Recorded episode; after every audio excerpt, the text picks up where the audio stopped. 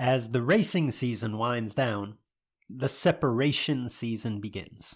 Now, when I say separation season, I don't mean the season to separate yourself from racing, although that's exactly what many of your competitors are doing. And that provides an opportunity for you to separate from the pack. Within This is Bracket Racing Elite, we focus on growth year round, but the gains, they're, they're small, they're incremental during race season for two reasons. Number one, because your attention as a racer is split, right? You've got upkeep, maintenance, travel, all the things involved with the racing season, in addition to a focus on your own growth. And because other racers are working hard at that time too. It's this time of year, this separation season, where putting in the work can really allow you a leg up on the competition. If you're serious about doing just that, and you'd like to surround yourself with a group of knowledgeable trainers and accountable peers with the tools, the resources, the wisdom to help you take that next step, and perhaps even with the occasional kick in the pants to keep you on track, this is Bracket Racing Elite is the answer. We've helped thousands of racers just like you take the next step toward becoming the best version of themselves on the racetrack. Elite can help you do the same. Enrollment is open as of Monday, November 27th, and it closes December 8th. Learn more at thisisbracketracing.com slash elite.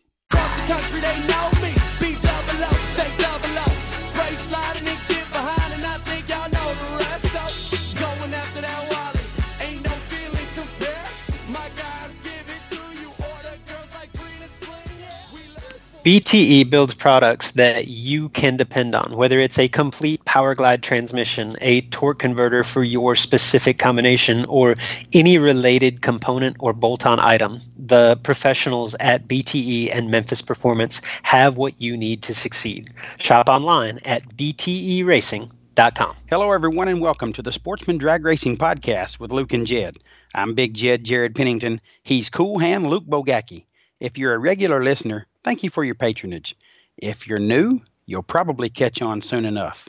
Our goal is to shed some light on the events, news, and issues in sportsman drag racing and the stars within it. All right, everyone. Obviously, this show is uh, surrounded with foot brake talk, and um, I know everybody doesn't foot brake race, but we appreciate those of you that are sticking around listening to it. Uh, foot brake racing is very important to me, and our guest Michael Beard is heavily invested as well. But um, really, what it is is a, a BTE Labor Day 100K preview show. So, just want to talk a little bit about that event, and uh, hopefully, um, if you didn't know about it uh, and you get the chance to come join us, you you will do just that. But the race is next weekend, September 3rd through the 6th at Bristol Dragway. It's going to be a great time. We'll start things out Thursday with a little test and tune in the Gamblers race, and then we move into the main event. Friday and Sunday are $10,000 to win races.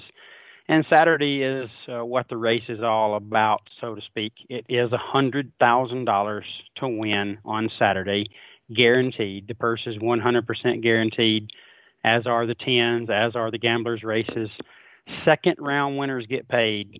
that's uh, that's something that you know is uh, that we did many many years ago. You you don't see it a lot, but something that we take a lot of pride in. We pay a lot of racers at our races, and if you can win second round, you start going to the pay window, and it gets better every round win after that. So, would love to see you make it out and join us.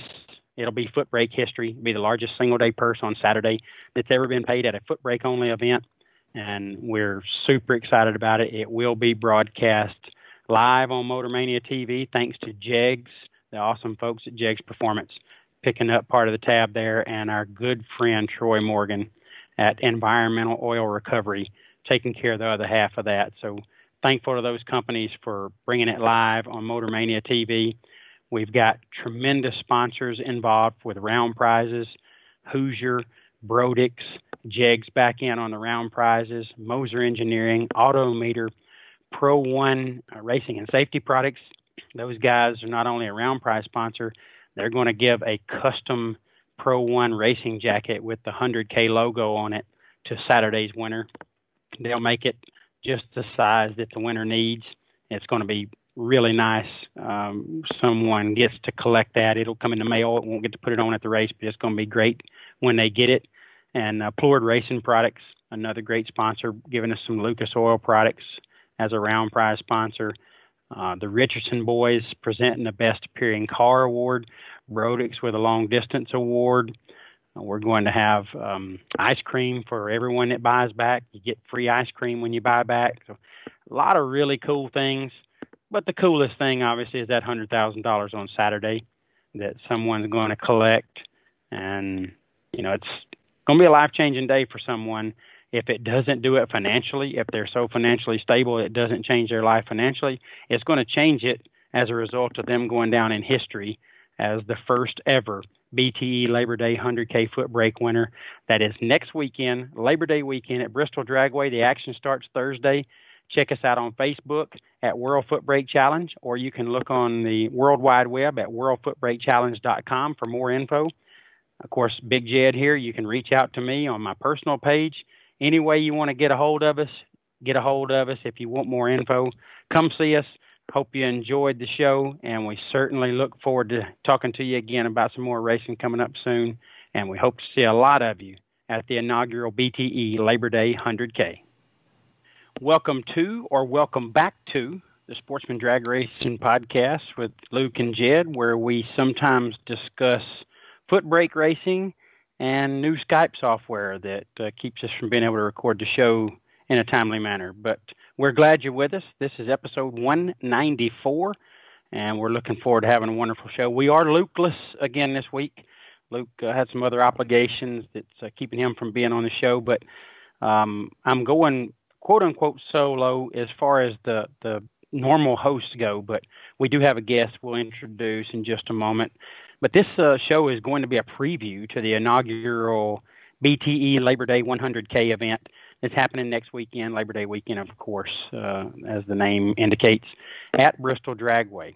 And um, along with discussing that 100K race, going to discuss just foot brake racing in general, kind of where it is today, where it's going, where it's been, uh, a lot of that type stuff. And couldn't think of anyone any better from a, a history standpoint of knowing the sport, participating in the sport in so many different levels and doing it at very successful levels at that, then our guest today, which uh, the co-host for this show is going to be Michael Beard, and we have Michael with us now, and, and just really excited about having you on the show, Beard, and looking forward to your insight in a, a lot of different ways. But uh, just appreciate you taking some time to join us tonight. It was short notice on my part. I apologize for that, but thanks for coming in, bud. Hey, Jed. I really appreciate you having me on. Now, is this the part where we talk about like college basketball or something at the beginning of the show? We've been known I'm to do that. We have any help whatsoever. We try to do that in February and March only. So uh, no, we're we're good right now. but we do. I know you're busy. Obviously, those of us that uh, follow you on Facebook, we just saw your post about how your business has evolved to the point where you're basically having to say no, which is very difficult for you to do to some new customers to satisfy the needs of your longtime current customers. So I know you got your hands full, uh, full plate with all you got going on, and really appreciate you taking a little bit of time for us tonight to help us through this foot brake show. Well, always got time for you, Jed, and, and producer Mark in the background there. And, uh, you know, this is the kind of stuff that I really want to be doing. You know, exploring the, the passion of our sport, you know, and, and doing more along that line, working with other promoters, working with racetracks. And uh, we did quite a bit of that just last weekend. It was kind of a off the cuff thing where we're, we're kind of starting to do some consulting work on top of just doing event flyers and big checks and run stickers. Yeah. So I'm sure that whoever you're working with is appreciative of your insight and they're benefiting from it. Um, as you you have a, a view of this sport, especially from the foot brake side, but really all sides that that is unique, which is part of the reason we wanted to bring you in this evening to talk to us. I mean, Michael, let's let's just talk a little bit about you and your place in the sport. Uh, I mean, you've been a media member, you've been uh, an announcer on a large scale, you've worked for the IHRA you're obviously a long time and very accomplished foot brake racer. Still today, you're you're super competitive, probably just had as good a season as you've had last year. Um, very successful in stock and super stock, both foot braking, by the way. Um, you're the owner of Staging Light Graphics, um, where you again do those things you just talked about: race flyers, run stickers, big checks, a lot of that promotional stuff that us promoters love and, and need. And you're also the co-promoter of Loose Rocker Promotions, which is a, a wildly successful race promotion business where you guys have had amazing events and continue to to grow those and and find new ways to gain customers and and do wonderful things for our sport. So uh, you do have a unique place in our sport and and certainly looking forward to to having this discussion with you because you see all angles of it. Yeah, I appreciate that and that's it really goes back to the foundation of things and how Loose Rocker Promotions got started was we just want to put on the kind of races that we want to go to. You know, so if our events are successful, that's because of the racers, not necessarily because of us. It just means that they like what they see. You know, like uh, I've got some customers like uh, Quaker City Raceway last year put on a couple of events that they hired me to do their event flyers for and did a little consulting on, helped them design their program. And they were based very heavily on our Virginia events that we do. But I got to go to those as a racer. That was awesome. I had a great time. So it, it was being on the other side of the tower glass, you know. So I, I get to experience kind of what it's like to go to one of our races as a racer. Yeah, that is really good, uh, and I'm sure it didn't hurt that uh, aside from Nick Hastings being on the property for that event, you you totally wrecked the place and uh, and had a ton of win light. So I'm sure getting to attend a great race and having a great performance within it is uh, extra special. Well, and they even got to steal our announcer that we stole from Norwalk years ago, Ron Huntley Jr. You know, so I'm even hearing the voice that I hear at Loose Rocker races. So yeah, definitely a great time. Felt a lot like home, I'm sure. Yeah, and actually used to work at Quaker City Raceway when I left IHRA. I, I worked for IHRA under the Bill Bader Senior era, and really left there so that I could pursue stock eliminator. You couldn't work for the sanctioning body and race with them at the same time. I'm like, well, I'll go work for a racetrack and then I can run the stock eliminator and had to ask off of work a lot chasing a world championship, and that, that's when I decided that I don't I need to run my own business, so I don't have to ask off of work. But anybody that's self-employed can tell you you don't have less bosses, you have more. They're called customers. And as you alluded to earlier, I've got to the point where I've got way too many bosses. I love each and every one of them. And like you said, it is hard to say no. And I, I struggled with the idea of trimming down the services that I offer last winter, and I didn't do it. Oh, it'll be okay. And now floodgates opened up again. And when you get one project done for every three that are coming in the door, once it snowballs, you're just never digging out. And it, it's not good for anybody. And I've had to turn down some very good jobs of the type of job that I really want to do. You know, just because of the, the big backlog. So, you know, still intent on digging out of what I've got, but gotta gotta set things up for the long term and maybe actually get to go racing again sometime too. I don't know what I would be doing if I was actually still if I had a car done. You know, it's not broke for once, every, everything is actually brand new. Uh, the problem is brand new needs to be put together. So it's in the chassis shop currently, but when it's done, it'll be done right. And hopefully I can just get a couple of weeks testing with the new combination and the Volare at the end of the season, get things squared away and hit them hard in 2021. Well, and, and based on the information that you've just given and, and the industry or market that you serve, uh, it sounds like there's going to be plenty available for the racer in 2021. If you're that busy, then that means race promoters or and racetracks are reaching out with some regularity and uh, coming up with new ideas and, and wanting to, to get the the promotions that go along with those. So it sounds like our sport is in for a, another good year as we wrap up this, this one strong. and there's a lot of new promoters out there. Uh, whether it's coming from racetracks stepping up, trying to trying to compete with the independent promoters, uh, some of the old promoters like Galen Rollison. I worked with him on King of the Coast forever, it seems. Uh, but Galen teamed up a couple years Rick Cummings, and they've got some extremely successful things coming. It's great when you can call an event successful before the event has even taken place, but with a sold out guaranteed million, uh, we're going to call that one. We're just going to put that in the successful book right away. But Galen's been doing a lot of other promotions as well. He's been adding on some events outside of King of the Coast, and a number of those are on the the foot level of things. His foot brake 150 deal that he does, uh, a unique style there where it's kind of a buy one get two entries kind of thing. Like if you're in, you're doubled.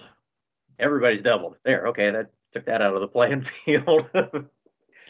yeah, that's a it is a very unique and cool format. I really like it, and it's you know it, it guarantees everybody's got the same amount of entries that are in the program. So really cool. And Galen and, and Britt are doing wonderful things with top bulb stuff. Uh, Galen um, certainly is still committed to the foot brake class and doing wonderful things for, for the bottom bulbers. So look forward to seeing what they've got in the future. And um, certainly back to loose rocker promotions. Looking forward to seeing what you guys have in the future. You, you know, you you went from a whole lot of races a couple of two or three seasons ago. You you downsized those, kind of got more looks like focus on uh, a couple of different formats, and you're sticking with that, and it's been very successful. And you're just coming off of one uh, just this past weekend, Michael. You you guys had the triple tens at Piedmont, where you uh, you had the Bigfoot triple tens, where you changed that format a little bit to to kind of fit the market and the times that we're in.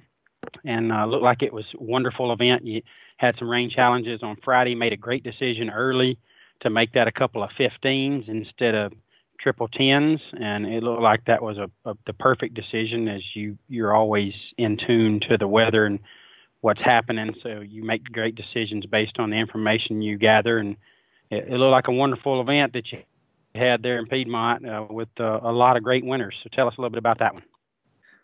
Well, thanks. It, it did turn out to be a great event, and it's ironic that you say that, that we've got some pretty established type formats and this was actually a very different format for us, at least even the, the planned format.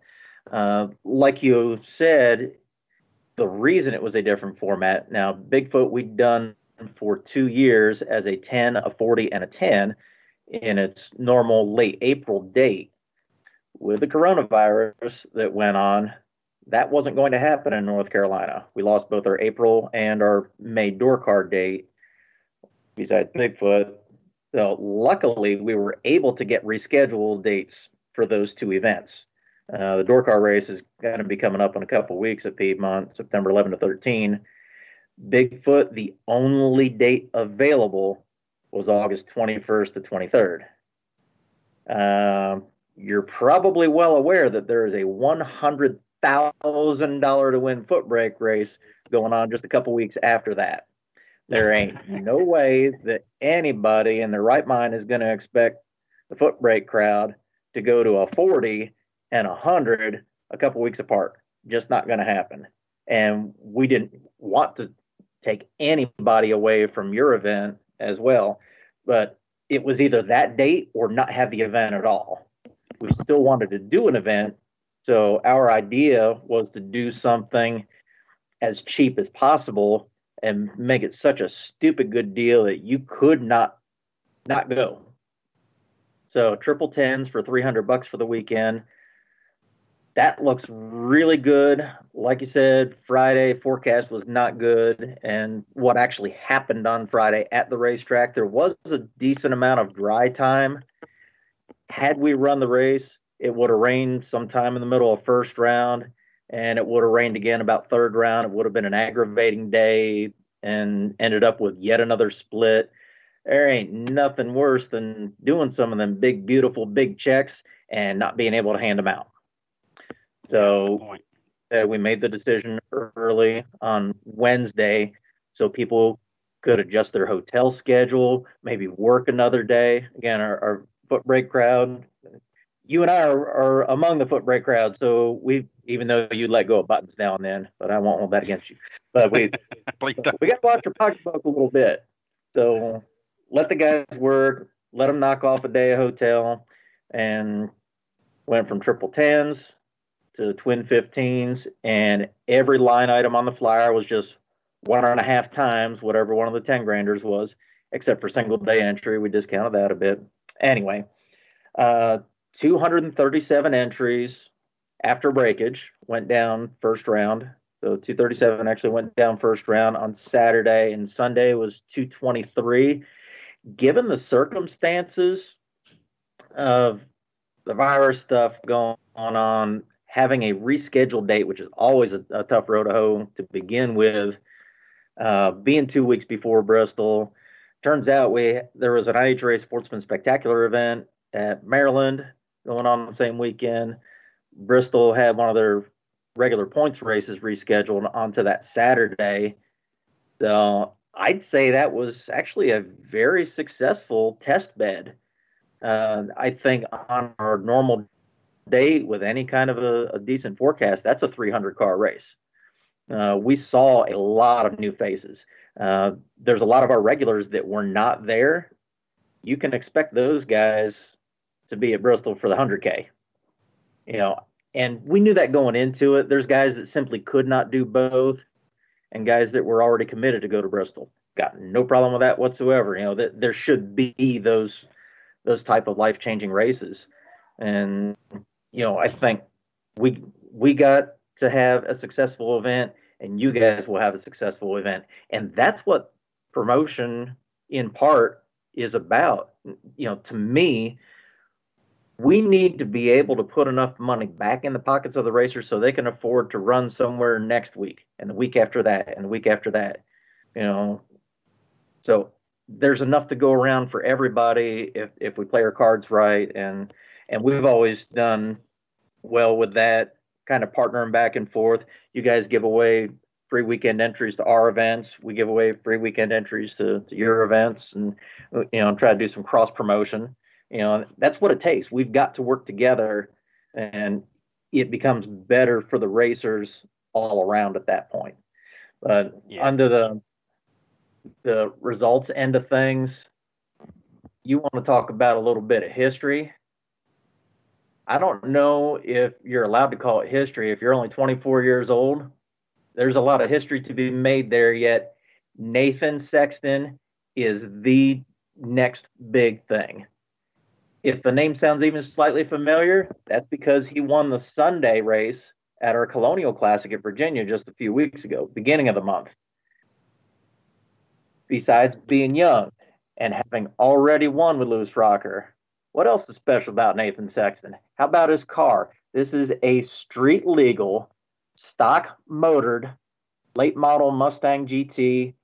The fanciest stuff in this car is a good C4 transmission. That's it. Car was going 840s. He's doubled down to three cars, beats Brandon White in a renter ride on the semis, and Nathan Sexton on the bye. We've seen this story before. That leaves you Nathan Sexton versus Nathan Sexton. Runs himself in the finals for $15,000. Jed, how many times does a racer actually go home after the split with more money than what is written on the check. Mike, that's three. Yeah, that's extremely rare and, and a, a feat that is rarely accomplished.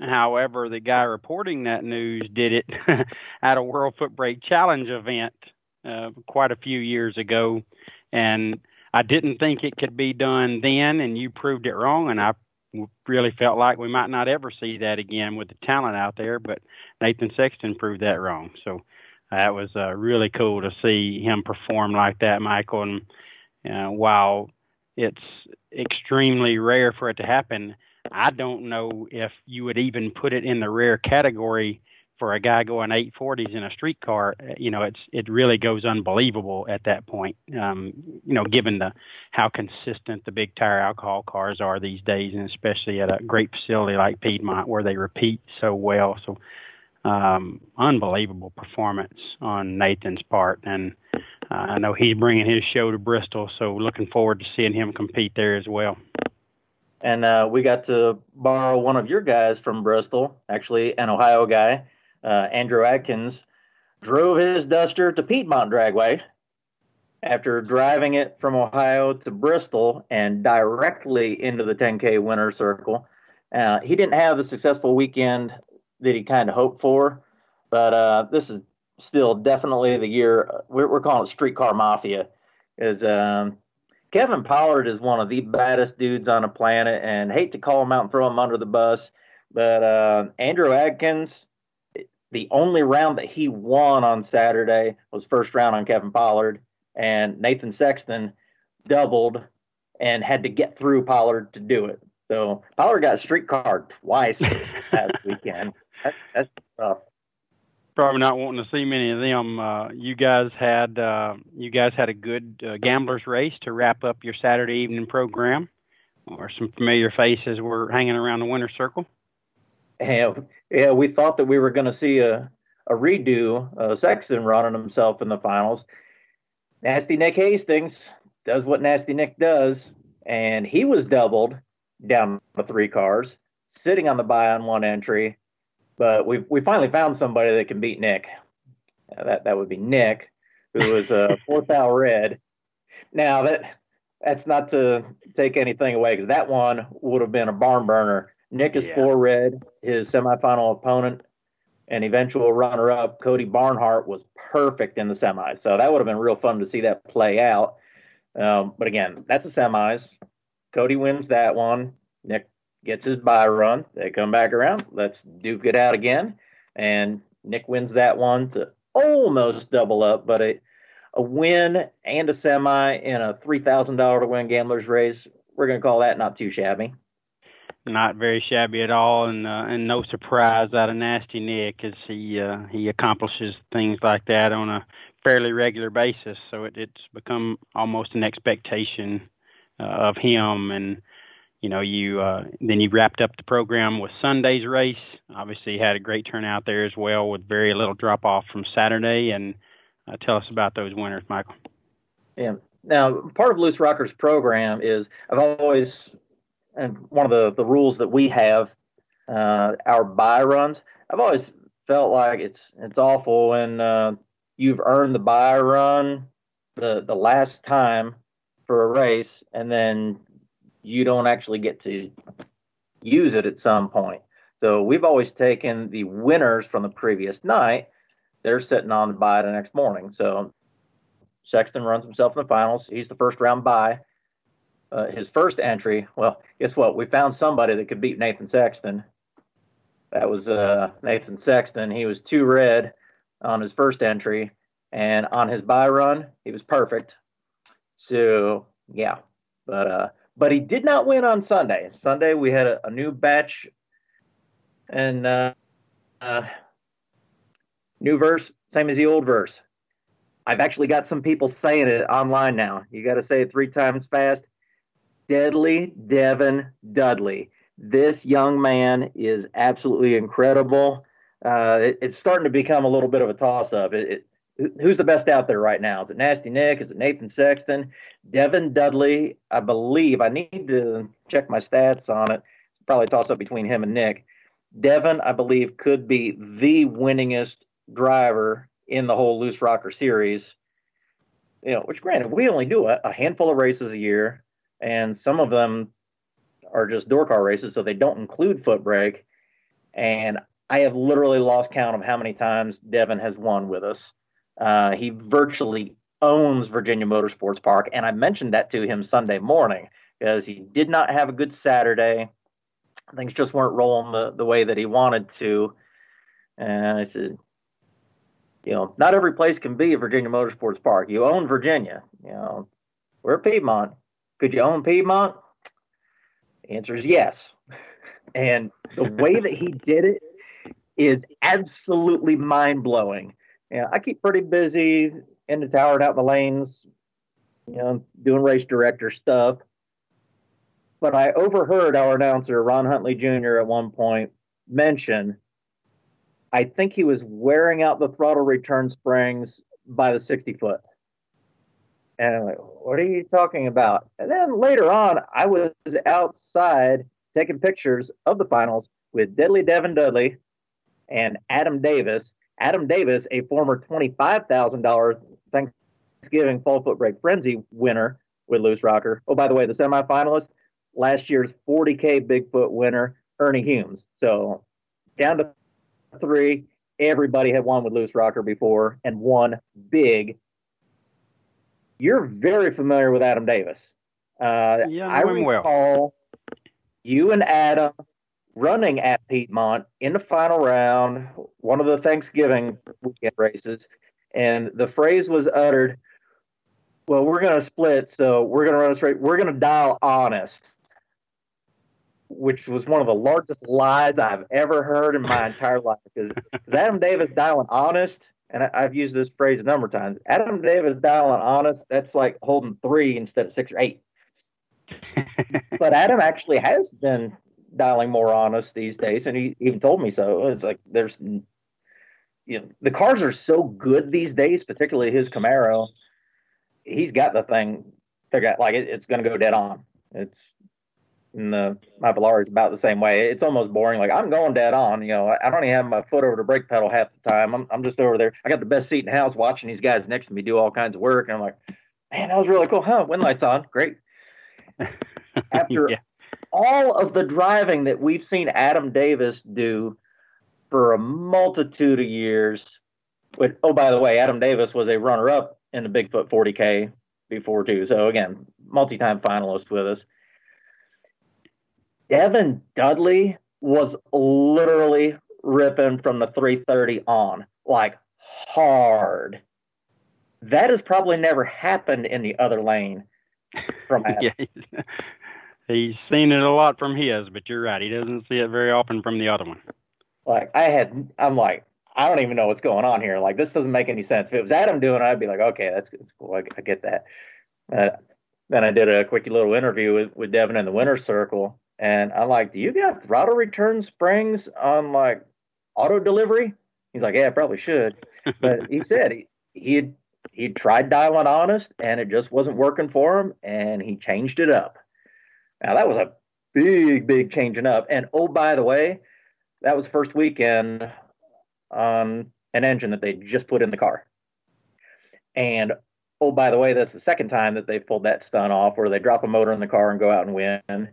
And oh, by the way, just a few weeks ago, a nasty storm had gone through and knocked a tree over, bashed up his trailer, and uh, let's just say the Mustang's got a little bit of character still on the roof, but she still looks nice in the winner circle. yeah, and sound like he's driving it extremely well, like always. You're you're right about Devin Dudley, one of the one of the super talents and and foot brake racing, and he's young. He's got a lot of years left in him to do it. So um, we all expect to see him continue down this path and win his share of these big ones, and and certainly the small ones too when he goes. So, oh, Michael, thank you for that recap of the the Bigfoot Triple Tens, and congrats on another great event. You and Anthony Walton again with Loose Rocker Promotions. You guys do a phenomenal job uh, for our sport. You work hard within it all day, every day, and certainly putting on races. Uh, I don't think the average person can can fathom what goes into that, and you do. You guys do it several times a year, so uh, I, I commend you for all you're doing for the sport of bracket racing, and and whether that's on your regular job or excuse me, whether you're actually out there doing it or promoting it. You, you, you've been really good to the sport, so thank you for that on behalf of everyone. So, um, looking forward to you got some races left this year, I know. So uh, you probably talked about that a little bit, but just want to make sure everybody knows where they can find a loose rocker race coming up. Well, again, uh, Super Door Car Challenge, the 40K, sponsored by Summit Racing Equipment. That's at Piedmont. Actually, all, all three events we have left on our schedule are at Piedmont. Uh, Summit Super Door Car 40K September 11th through the 13th, and then back to back weekends at Piedmont. Uh, always the week before Thanksgiving is the Racer Tees American Door Slammer Nationals presented by McCarty Auto Parts. So another top bulb race, door cars only, the occasional left hand steer roadster. And then Thanksgiving weekend, the Thanksgiving tradition, ATI Fall Foot Brake Frenzy, November 27th through the 29th. I mean, you hardly got to say dates. It's just, it's always Thanksgiving weekend. So you know when it is. Uh, oh, yeah. And those last two events are each a, a 10, a 20, and a 10. And it, that's been a, a really good good format for us to round out the season. But that reminds me, we got talking about formats of events a little bit ago. Again, I, I think we had a good test bed with the triple tens for 300. You razors, you like that? I think you may see more of that from Loose Rocker next year. So we've we've got some plans. We're working hard on our 2021 schedule already. Uh, going to be a lot of things shuffle around, but I think everything is going to be really good for the racer. I'm, I'm sure it's going to be great. You guys make really good decisions, put on great races, and, and that that market, the the foot brake market, is prime for more of those type events. We're looking forward to seeing what you guys have in store for us. Michael, let's talk just a little bit of of history and, and where the sport kind of started changing a little bit, at least the class of foot braking, and where it is currently. So, for you know, for ten or fifteen years, obviously, Coburg Race Promotions, we're we've just are wrapping up our 14th year. So we like to think we were part of that early movement with the original World Foot Brake Challenge. It paid 10, 50, and 10, and uh, did that for a couple of years. And then our our market changed a little bit, so we changed our format, much like you're discussing for for future loose rocker races. But for 10 or 15 years, we, we've had good races, really good. And some of them been super good, and the, the schedule started filling up more and more each year, and seemed to get really full uh, from 2016 to 2018. I, I think 2018 was where you originally had your um, your triple forties, your your big foot fours. That was 2018, right? Uh, I believe so. Yeah, yeah, yeah. Because this is so, our, our third year now. So yeah, 2018. Yeah, so from a weekend standpoint, you did something that was uh, as big or bigger than we've ever seen. Uh, 40k a day for three days, and uh, that was a successful event. It's a that's a difficult business model for foot brake racers, and you were basically all the way on the East Coast, which probably created another challenge or two for some Midwest and and Southwest customers to get to you. I know you had some of those but um, the the event was successful. But you saw a need to change it in the market, and you changed that up to 10, 40, 10, as you explained, and now it's currently triple tens. I think you're going to go back to your uh, second format on that event soon, and that'll be a really good thing. And then yeah, we're, we're looking to do the 40 again next year. Uh, now the triple 40s, I mean, it should have been a successful event. I, would say that it, it survived, um, you know, nothing to scoff at with 240 some cars. That sounds good, but uh, if you look at some of the other big buck races out there that were triple 20s for $650 for the weekend, and we were trying to do triple 40s for 650, that math does not work in your favor. You know, we tried to put something together that you know, kind of like our triple tens for 300. This is so good of a deal, you can't afford to not be there. So if anyone wasn't there, they physically could not be there or financially could not be there. And we, we found that the price point was a big sticking point for a lot of people. And geographically, as you pointed out, it's not just being that far east because we're just as far east with Piedmont Dragway, Virginia Motorsports Park. But as you get further south in these last number of years, the southeast has gone to a no box format.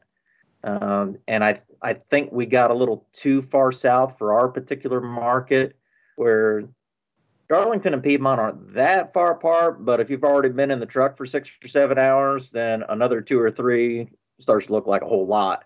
So I think we lost more of our northern guys than what we picked up in our southern guys.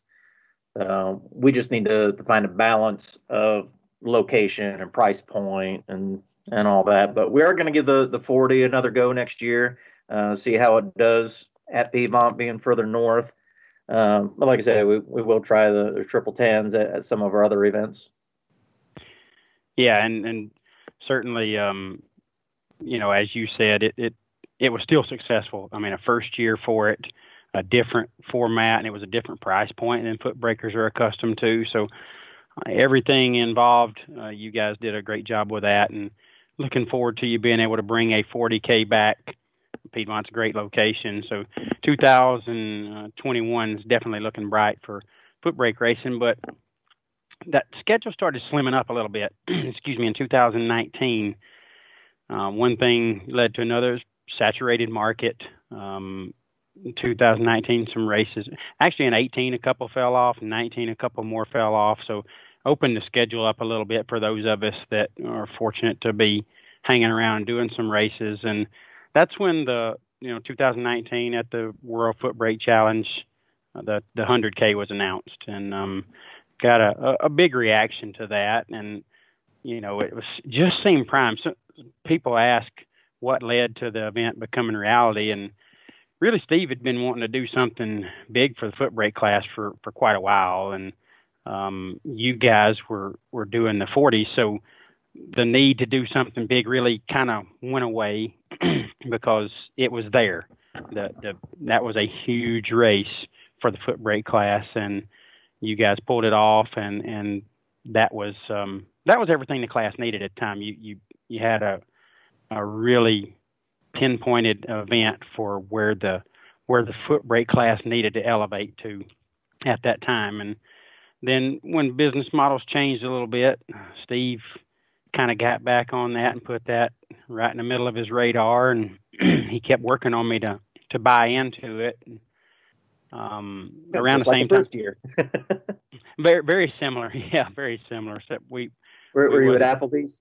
We both of us weren't over 300 pounds and, and had five appetizers on the table at that time. So, uh, but around the same time, you remember it, there was a lot of discussion on social media about someone needing to do a 100K foot brake race. And like I said, Steve and I had been talking about it. And all that combined kind of put me on the side of the fence that, that believed it needed to happen. And, and I bought in. And uh, we were doing a raffle for the WFC where we were uh, drawing our winners. And it was just one of those very rare occasions where Steve happened to be here. We, we live about three hours apart. So, he happened to be here at my home and he got in the video with me and he uh he kind of dropped the bomb that a 100k foot brake race could be in the works. I I did not know that was coming in the video. I mean, obviously we've been discussing it, but he uh he dropped that bomb and things kind of took off from there and the event was born. We announced at WFC 13 and we spent 14 months promoting it and now obviously as you're listening to this, it's less than, but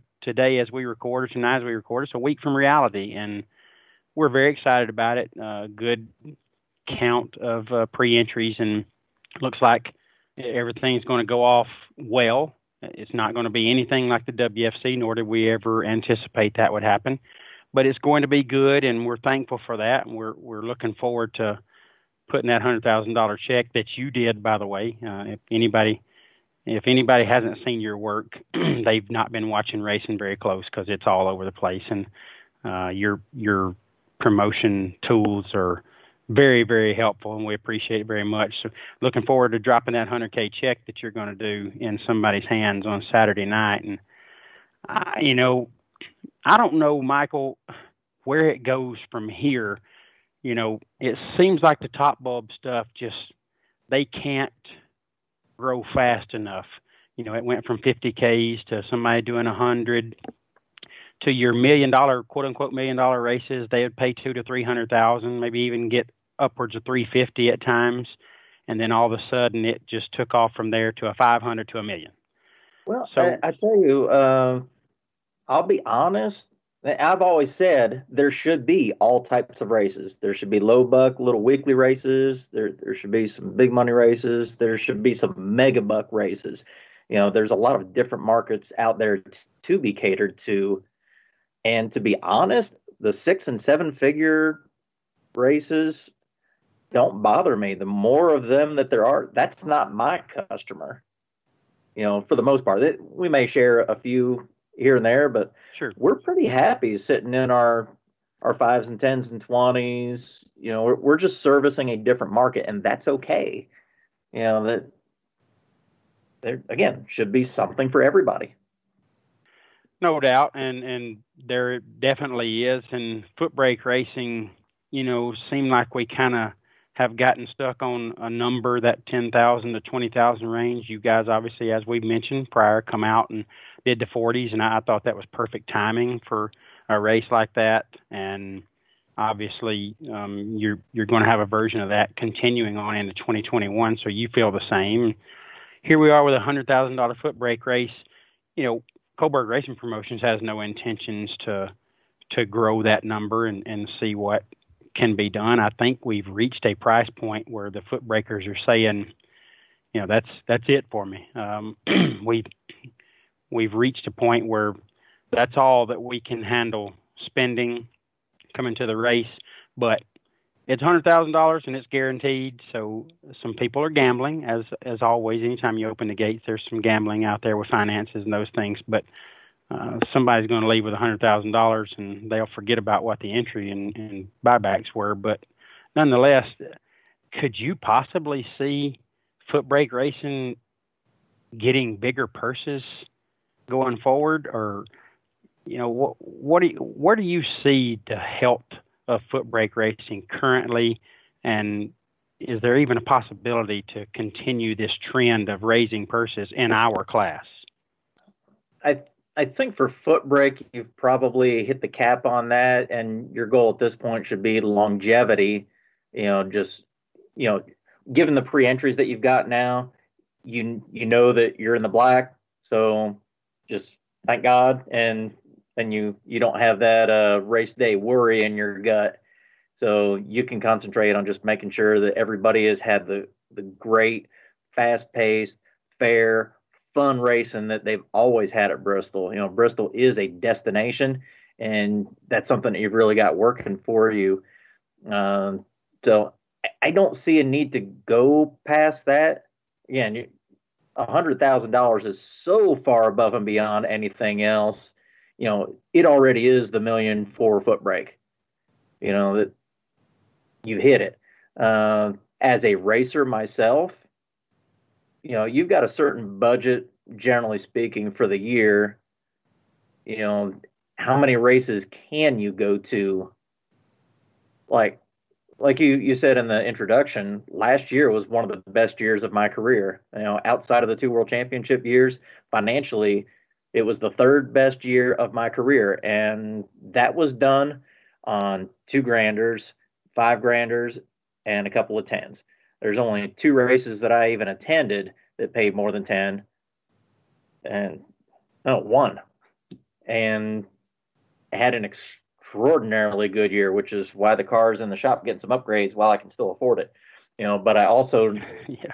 when I do get back out next year, I need to be able to afford to go to these races. And as a racer, I'll be honest, even the 40s aren't my favorite thing in the world.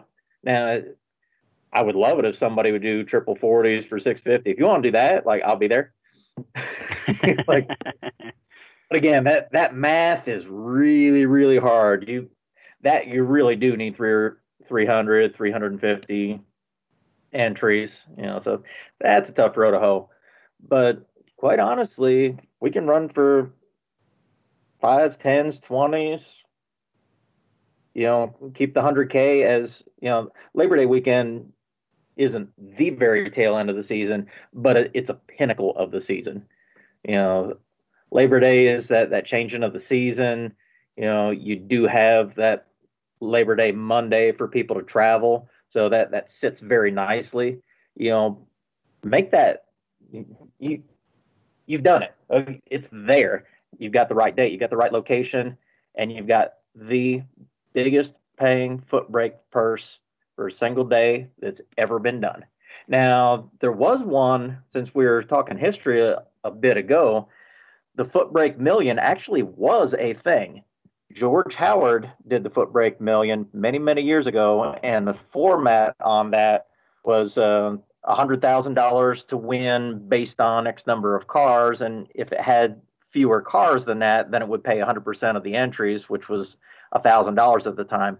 If I recall, it was somewhere around 82, 86 entries. So it ended up paying $86,000. So you guys will, in fact, have the largest single day foot brake purse in history, without question.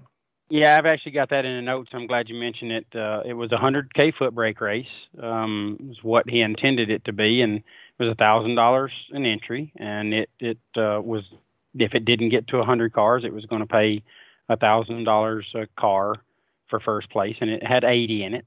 It was in 2006 here in Alabama, and Dan Smith won that in a in a Chrysler 300, beautiful, clean, quiet, looked like a street car, but it was a little faster than your average street car. I know you remember the car well, and uh, he beat my cousin Ricky actually in the final, and uh, the legend Doyle Kay and my partner Steve Stites were the semifinalists. So uh, that was a big deal. But Michael, that was 2006.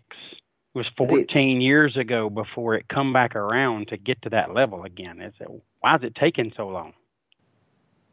Again, price point is a big thing. The economy has been up and down over the years. But you look at, uh, granted, the virus has knocked the wind out of our sails this year, but still, you look at overall, the economy that we've had for the last couple of years, people are very confident. Gas prices are low. You got money in your pocket. Hey, let's go get it done. You know, it it, it yep. was tough when, uh, like you'd said, you did a couple of years of the the 50, and it was at the time that was not in a great economy, and you still made a go of it, but you guys had the foresight to bring it back to triple tens where everybody could afford it. Okay, it wasn't 50 grand, but you know what? You grew that to 300 cars, 400 cars, 500 plus. Uh, I believe you've been over 500 a couple of times now. Absolutely phenomenal. And again, just you know, you say you can't put a price on a good time, but that price is typically three hundred and fifty dollars at Bristol.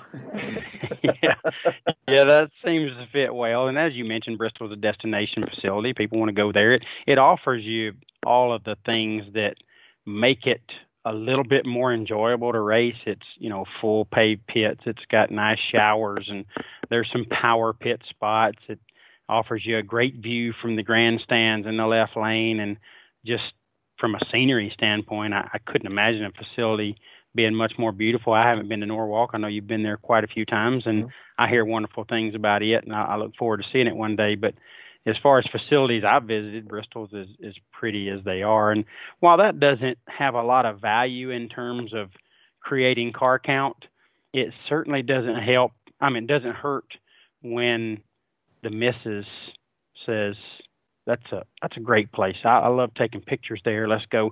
It seems like you can get as many reasons to want to come to Bristol and race as you can possibly find, and I think that lends itself to large crowds. Well, and it's relatively centrally located in terms of population, racer population. Uh, I mean, no doubt. You look at the country and you, you think Memphis is a little more centrally located, but what's west of Memphis? cows. Uh, there's some racers and a heck of a lot of good racers, but again, just per capita, you know, the core yeah. of your foot brake group is right around that region. And, and it being around July the fourth, yeah, and, and being around July the fourth helps as well. That's a time where you know kids typically aren't playing ball; they're not in school, so it just seems to open itself up to to the most potential customers, and we've been very blessed and fortunate to to reap the benefits of that here for quite a few years as we move into year 15 next year. So, really excited about that. Really excited about this 100K next weekend. Uh, it's going to be a it's going to be a history making day on Saturday, September the 5th, when a racer wins that 100,000. Um, Michael, we all know that you know it'll it will most likely 99.9% get cut up. Uh, I have no idea what to expect the winner to leave with, but to say it's life changing money is really all relative to whose life is getting it. But I would think most of our customers it will it will definitely change their life. Uh, minimum short term. Some of them may be a little bit longer term. You know, some of them might pay off a truck or a, a vehicle or something if they win it. So um, it could possibly be. A, uh, what's that? that? That's almost exactly what I was going to say. It was life changing for me when I paid off my truck. yeah, that's always a great day or night or whenever you do it. so it's going to be fun to be a part of that. Um, looking forward to it. Uh, definitely, you know, want to see our sport continue to grow. And, and Steve and I will evaluate this event when it's all over and see if it has uh, sustainability to to continue on as it is, or if we change it, I'd like to keep the Labor Day date at Bristol. I think um, we definitely will be interested in doing more uh, next year doing a couple of events, whether it's 100k or not. We'll, again, we'll see how that goes, but um, want to you know want to impact the sport positively and give a lot of people opportunity to come to Bristol and race with us. And certainly not sure if uh, you know this kind of investment that we're asking for from the racers is a is a long term business model that can can live, but we'll see how that goes. But real quickly, Michael, before we wrap it up, you. Uh, I, I, did want to mention real quick since we're discussing life changing money, and I know there's you've done 50s and you've done 20s, but I might want to put myself out there as being the one who has had the biggest life change out of winning the World Foot Brake Challenge. You mentioned earlier that I was lucky enough to run myself in the finals in year two of the 10 grander. You remember where I'm going with this? What I happened after the after the winter you, you promised you promised somebody my... something. you promised somebody something, and and your your day was life changing for sure, and uh, you you held that you kept that promise. Uh, no pun intended. I obviously made the ultimate promise, but tell us exactly what happened. Well, I, I'd always told Jill that she could have a ring when I got out of debt. And after hearing that for any number of years, she quit worrying about it because, well, I ain't never going to happen. We're always going to be in debt. And I called her after we did the winner circle pictures, and she picked up the phone and I said, "Hey, honey, got a question for you." Yeah, what's that? Will you marry me? And she busted up laughing. And I said, You're not supposed to laugh. And my buddy Randy Larson standing right next to me listening and had just taken a big giant swig of his Coke and spit it everywhere and uh, I, I, had to explain to her what I was talking about because I, I did not give her any context leading into that conversation at all. And I said, Well, I always told you when I got out of debt, you could have a ring. Well, I run it up today and I won. and, and she said, Shut up. And we got married that November. No, and the rest awesome. Awesome so somebody story. out there might possibly have a really, really good wedding after the after Labor Day. yeah, yeah, they might get some extra flowers or, or grapes or cupcakes or whatever they're going to get. But um, definitely uh, happy to be a small part of that story of your engagement and ultimately your marriage. And uh, that was a heck of a day. I, I remember sharing that with you. It was hot, and you were running that Volare like crazy on them small tires and just knocking them down one after another. And as it was happening, I was like, this this can't happen. I mean, I know how talented Beard is, but it just can't continue and can't happen. And I have uh, described it that exactly that way for years. It can't happen, but it did. That's just lottery odds. Like even looking back on it, it can't happen yeah. with that crowd. Like, and and there was some guy in the tower that, that kept saying, "Hey, we need you back, please." And I went, okay. So I got in the car and I went back, and then and then there was some guy in the tower said, "Hey, we need you back, please." And from fourth round on, it was seven minutes green light to green light, and it was so cool. It was like hitting a practice tree. Like we're never in the pits for more than a couple minutes, and that was only after the second entry. After my first entry, I grabbed time slip and just coasted up the chase road in front of the grandstands, loop around the stage lanes, jump out, dial up two, get back in the car, go down the racetrack, go back to the pits. Rainy night, cool down, fuel, fuel it up, charge it up. And Jed's going, need your back, please. Okay, cool. And uh, oh, you're talking about about split stuff. I get up to the head of lanes and I got my helmet on. I'm all suited up, strapped in, and and Randy goes, uh, "Hey, uh, this guy's over there. Uh, they're they're talking talking about money. They're talking split. So tell them whatever they want to do is fine. I need to go down the racetrack again. sure. I'm like, I, I need to go down the racetrack. To this day, I have no idea what the split was. I got a rough idea what I went home with, but I have no idea what they did. I just Great needed stuff. to go down the racetrack again. Uh, was, you stayed in your element and just kept doing your thing. Yeah, you know, maybe there's something to that. Maybe others ought to ought to follow that model. And you, you just get into autopilot. It was like hitting a practice tree. I'll be honest, I was junked first three rounds. I I just got away with it, but round four something clicked and it was on. Good times. Yep, it was so, awesome times.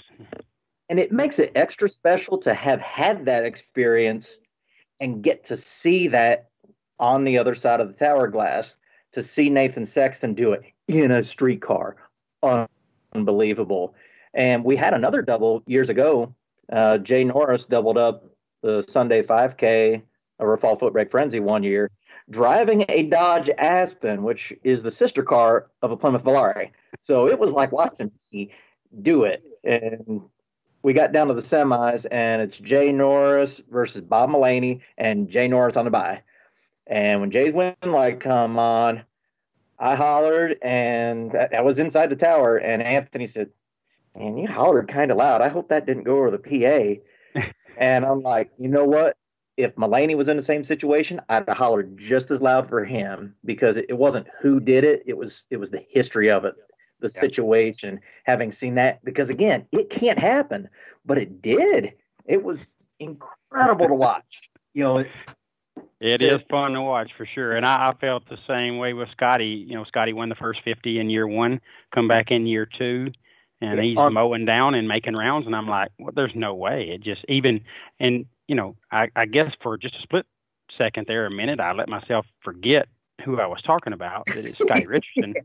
But I said it just can't happen. There's no way he can do it again. And he won the 50 again the next year. That was that was quite impressive. Oh, and like your your John Labuse winning three straight the first spring fling, and like, you know, what do you do with this? How do you promote that next year? Hey, come try your luck because there's only one guy that, that can win this race. So good luck. yeah, well, good stuff. Great, uh, great trip down memory lane there with you. Really appreciate you coming on, talking to us, uh, again, giving us a unique perspective from a guy that's had every angle you can possibly have in this sport and still continues to have it today. We appreciate what you do for foot brake racing and for our sport in general and for us promoters that are out there with uh, using you as a resource for our, our promotional items. Just uh, really appreciate all you do for us, Michael. Thank you for coming in here tonight and, and joining us. And, you know, we look forward to having you back on sometime soon. Hopefully, um, you know, you get back on the racetrack soon and start collecting more of those checks, and we'll get more reason to get you on here and talk to you a little bit. Well, thank you so much, Bud. I had a really good time, and uh, thanks to Mark, the producer, behind the scenes. Uh, you know, we got to do that little interview with him on the video at a practice tree race this winter, so people got yep. to see the the guy that does all the inner workings and and downloads software three minutes after we go live. yeah, yeah, we put him in a bind, uh, but he he responded like he always does. We definitely love producer Mark and appreciate his work. So uh, that wraps us up, guys. Uh, this episode number 194 of the Sportsman Drag Racing Podcast with Luke and um, or Michael Beard. Uh, excuse me, I would Jed and Michael Beard. Excuse me. Uh, thank you for filling in for uh, Luke this week and we appreciate you guys listening. Definitely want you to reach out to us on the Sportsman Drag Racing Podcast Facebook page. Let us know what uh, you you liked about this show, what you disliked, where we were right, where we were wrong, where we didn't talk about it enough. Whatever's on your mind, reach out to us on the Facebook page and tell us what's on your mind. We love to hear from you, and certainly uh, look forward to messages or post if you want to just put it out there public and post it for everybody to see. We want to see that as well and uh, don't be afraid to to get after us a little bit if you feel like we need it. And certainly, um, if you're uh, if you're part of the Twitter gang, you can tweet either Luke or myself. He is at Luke Bogacki, B O G A C K I. I am at JP11X. Michael, do you have a Twitter handle that you want to uh, get out there in case anybody wants to tweet you? I do not tweet. Uh, I am way too easy to get a hold of as it is, but you can find me on on Facebook, um, Facebook Messenger. I, shoot, I probably do 99% of my work with customers through Facebook Messenger. yeah, that's why I'm on there all the time because I'm actually working, believe it or not. That's a great tool, and uh, you can reach out to Michael on his personal page. Obviously, Michael Beard, B E A R D, or you can uh, contact him through the Loose Rocker Promotions page, and you can keep up to date with everything those guys have going on. They're they're great at showcasing what's happening at their events and what has happened at their events. So keep up with them uh, early and often. And uh, again, just really appreciate Michael you coming in and telling us a little bit of the history that you know and, and just giving us your insight on foot brake racing in general. I think it's healthy with guys like you and Anthony Walton and other great promoters out there that are trying to keep bottom bulb and foot brake racing alive and healthy. I think we're in good hands. Certainly looking forward to 2021, what Loose Rocker has uh, in store, and, and we've got some great things as well. So, uh, Foot Breakers, this was your show. Hope you enjoyed it, and definitely look forward to seeing you at one of our races, a Loose Rocker race, or any other of the promoters that are out there trying to make bottom bulb and foot brake racing uh, stay on a, a, a, great stage and a, a high level. So, again, uh, appreciate Michael Beard. Thank you for, for listening, folks. And uh, Luke and I will be back together soon and look forward to talking to you about more sportsman drag racing real soon. Have a great one. Jed and I are proud to partner with Bill Taylor Enterprises, that's BTE, here within the podcast. Neither of us, Jed or myself, are strangers to BTE products, services, or customer service. I've personally been using BTE transmissions and converters exclusively since 1998. Um, that's 20 years. BTE has quite literally powered every race, every championship, every round that I've won for my entire adult life. My point, they build products that I depend on. BTE builds products that Jed depends on. BTE builds products that you can depend on. Whether it's a complete top dragster or, or top sportsman power glide transmission, a torque converter designed for your specific combination, or any transmission component or bolt on item, the folks at BTE and Memphis Performance have what you need to succeed in today's ultra competitive world of sportsman drag racing. Shop online at bteracing.com.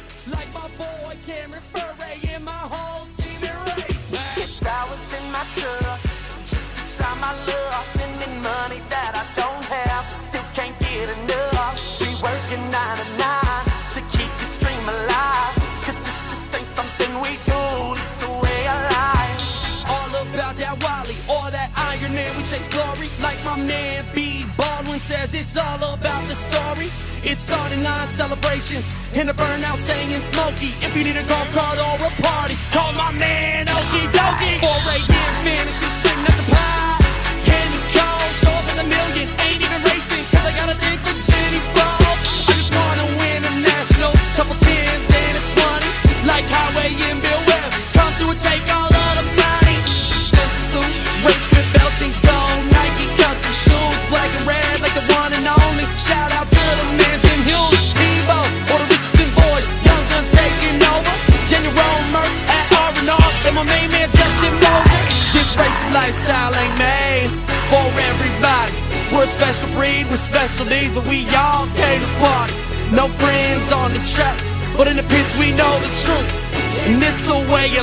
Life, it's the only thing that we do. It's our Enrollment in This is Bracket Racing Elite is now open. You've heard me discuss, or at least reference, This is Bracket Racing Elite.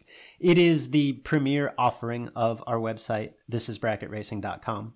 Elite is a membership community designed specifically to help you get from where you are today as a racer to who you want to be as a racer led by knowledgeable professionals. Justin Lamb and myself are longtime instructors, and we bring in a host of guests, racers that you know, racers that you respect, led by knowledgeable instructors and surrounded by supportive peers that are ultimately striving for the same goal in their own unique way.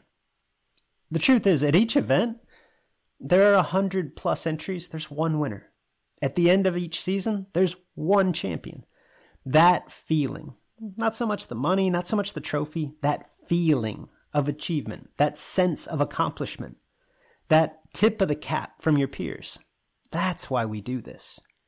You can dream of that feeling all you want, or you can take action, take steps toward becoming that racer. If you're ready to take the first step, this is Bracket Racing Elite is for you. Enrollment is open now for a limited time. Learn more at thisisbracketracing.com slash elite before we close the doors again on December the 8th.